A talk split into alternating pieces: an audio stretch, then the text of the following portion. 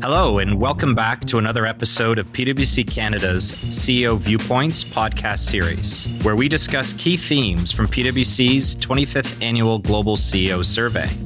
According to Canadian CEOs, driving clear and purposeful strategies plays a critical role in differentiating their organizations.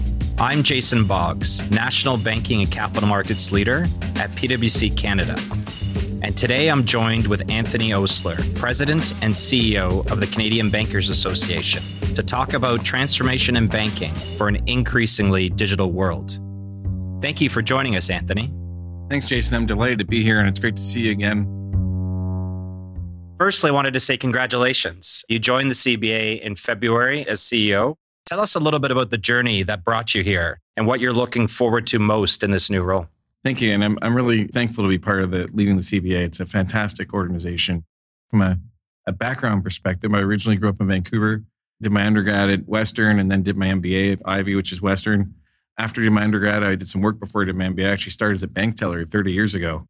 I've spent 30 years in financial services and post MBA and, and in Toronto. I did strategy consulting, which I really enjoyed to banks, and then rejoined Royal Bank, worked for them for a while, had some really interesting roles. And those experiences have given me a breadth and depth of exposure, both globally, internationally, nationally, and across different sort of dimensions of the industry that really complement the skill sets of the great team I have at the CBA. And I feel it's a great match to come in with 30 years of experience and join all the great people at the CBA to try and help advance the industry. So I feel very fortunate.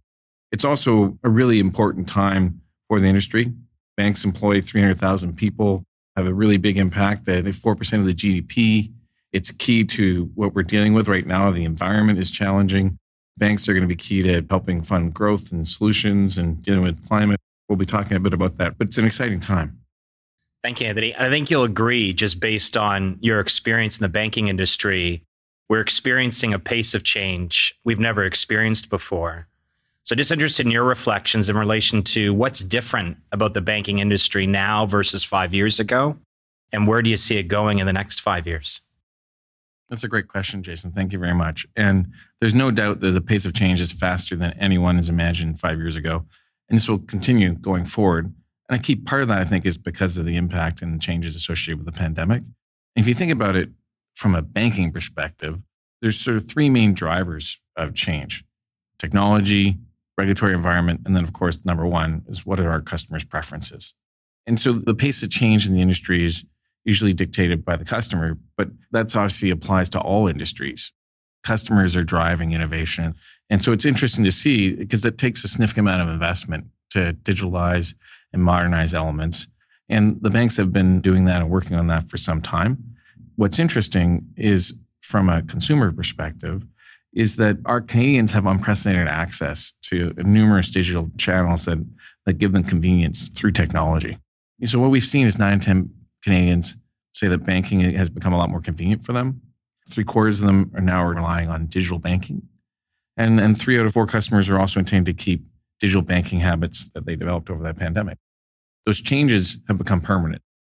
What's amazing is, is how we've been able to, as an industry, to be versatile. And not only were we well prepared for the needs that came, but we're also had to learn and evolve and how people use things and improve things and, and also enable and drive change for our employees to help our customers. And what's exciting for me is that rate of change isn't going to slow down. A key thing in the interim is we as an industry are always concerned about is making sure that we're connecting with our customers and understanding their needs and being there for them so we can continue to grow and evolve.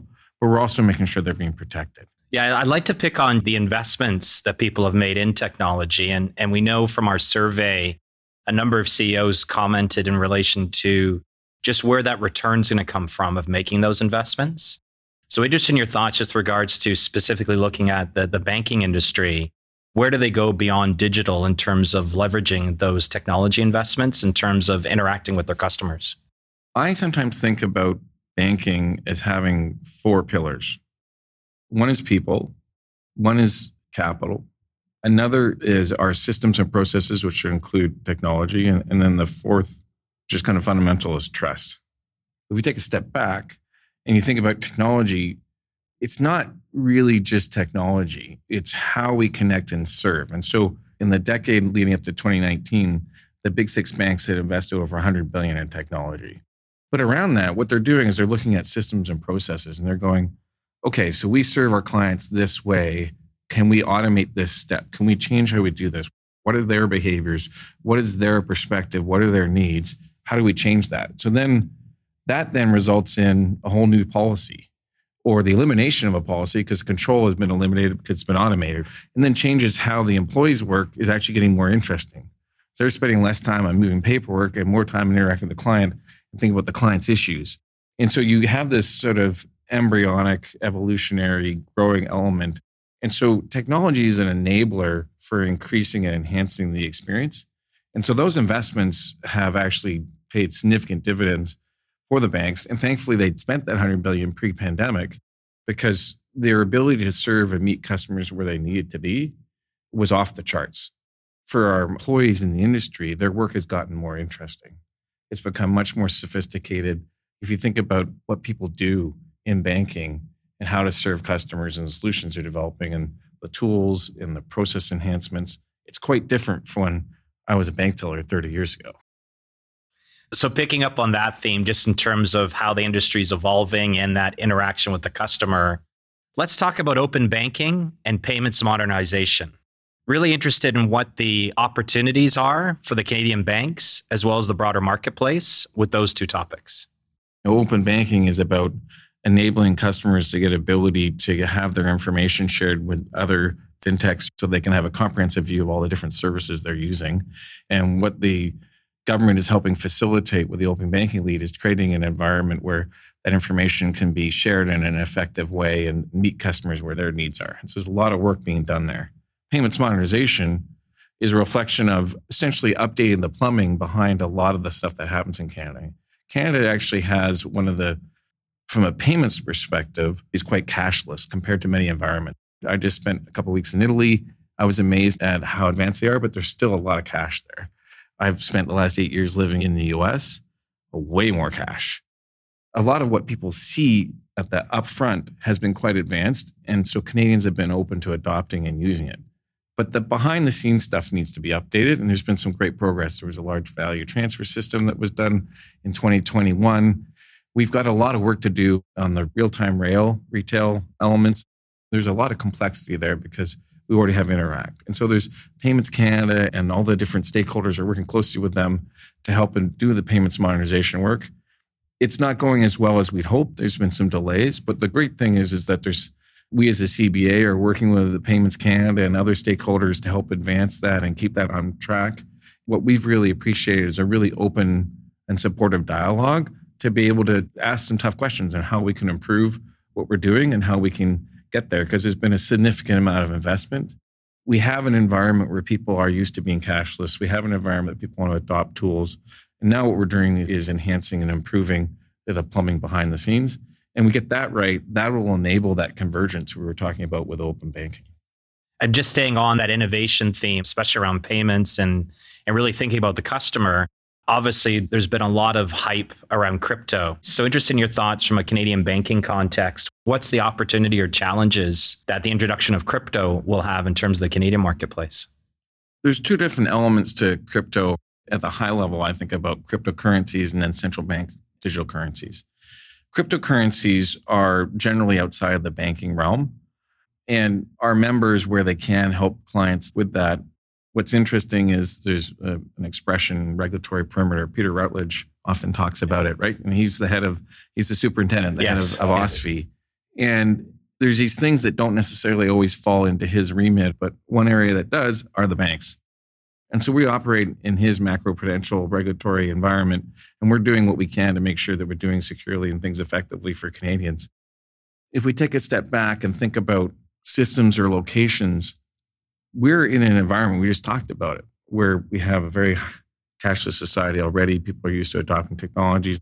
There's been hundreds of billions of investment in technology. We continually develop and advance things to be where our customers are. The challenge we have is with these things being introduced, what are the problem they're trying to solve? So if you're in an emerging market, you have banks that people don't trust, maybe they're not well capitalized, or maybe, you know, only 20% of the population has access to bank accounts well, maybe a cryptocurrency or a central bank digital currency may make sense. Yes. Right? Yeah. Well, like over 98% of Canadians have a bank account. We have, uh, thanks to OSFI and prudent regulation over the years and the bank's behavior within the system we have, we have the best banking system in the world. What is a central bank digital currency delivering or solving? Right. And so what's interesting is that Bank of Canada is looking at it because they're, they're trying to figure out like, do we do a retail central bank digital currency? I think it's a good intellectual exercise. We should always be evaluating alternatives. But when I look at it, I think about risk in, in a certain way. So risk is defined as impact times probability. The impact of the risk. What's the risk of, of not having a central bank digital currency? People may want to do crypto and that kind of stuff, but like, is your mother going to do crypto? Maybe your son would. Like you're not going to pay your mortgage in crypto. When your paycheck, you don't want it to swing by the money in your bank account to swing by 5% every day. Yeah. right. And so, what is the problem we're trying to solve? And you think the probability of having a, a system that needs that, we don't need it. If we go back to our point about open banking, one of the things about open banking is inherent in that is a philosophy of creating an environment of competition if you're a fintech or a smaller bank and you create a great service, but a, a client that's using your service has their primary checking account and mortgage with a big six bank, well, they they get your service, and now with open banking, they can connect it all together and they can see what's going on. That that's fostering competition and innovation. Well, that's a good win. What does a central bank digital currency do? If we intellectually pull that apart, what it would mean is instead of people having a deposit at their bank, they would put their money in the central bank digital currency. So, first of all, your deposit would go to the central bank and go to bank. But what do banks do? We're in the business of collecting deposits, which we then put into creating loans for people to buy a home or a car or start a new business or fund a big climate transition project. you know, all those things that we do with those deposits. Now, if you're a big six bank, you could likely find a way to get funding. But what about the hundreds of small to medium sized banks that don't necessarily have a national brand? Where are their deposit sources going to come from?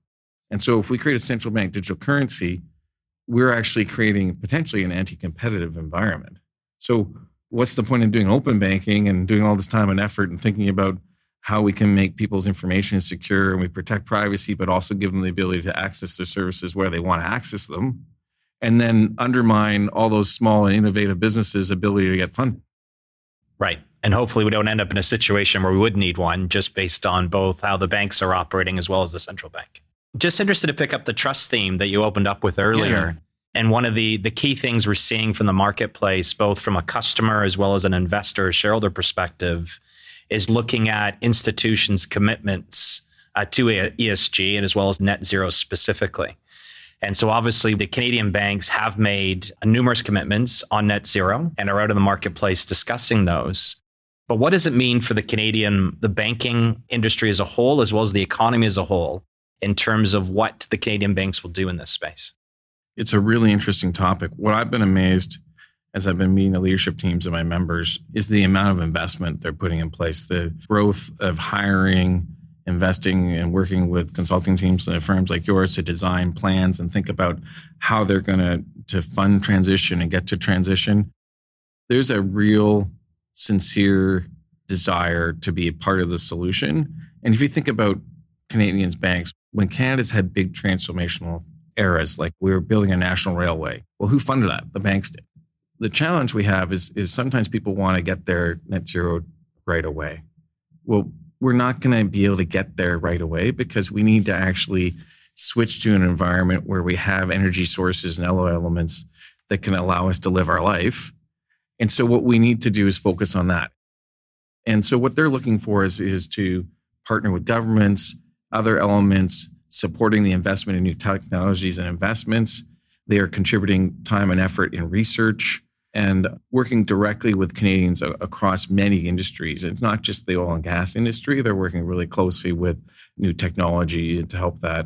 The other thing is to think about your carbon intensity and how we address that. That costs money. The banks are thinking about how we can help with carbon capture and, and storage and helping advancing investments and financing and, and advance those elements. The other thing is the global energy markets are quite impacted by where the source of those energy is coming from, right? And so Canada is a source of clean energy. So we need to think about how we can support our partners that are currently going through a really tough environment. You know, and there are countries that use energy as a weapon. We all know a lot of people will probably have a pretty cold winter this winter. And so Canada also has to play a role in supporting that. That doesn't mean we can't actually continue to do the fund the transition. If anything, that gives us potentially more earnings to reinvest and support.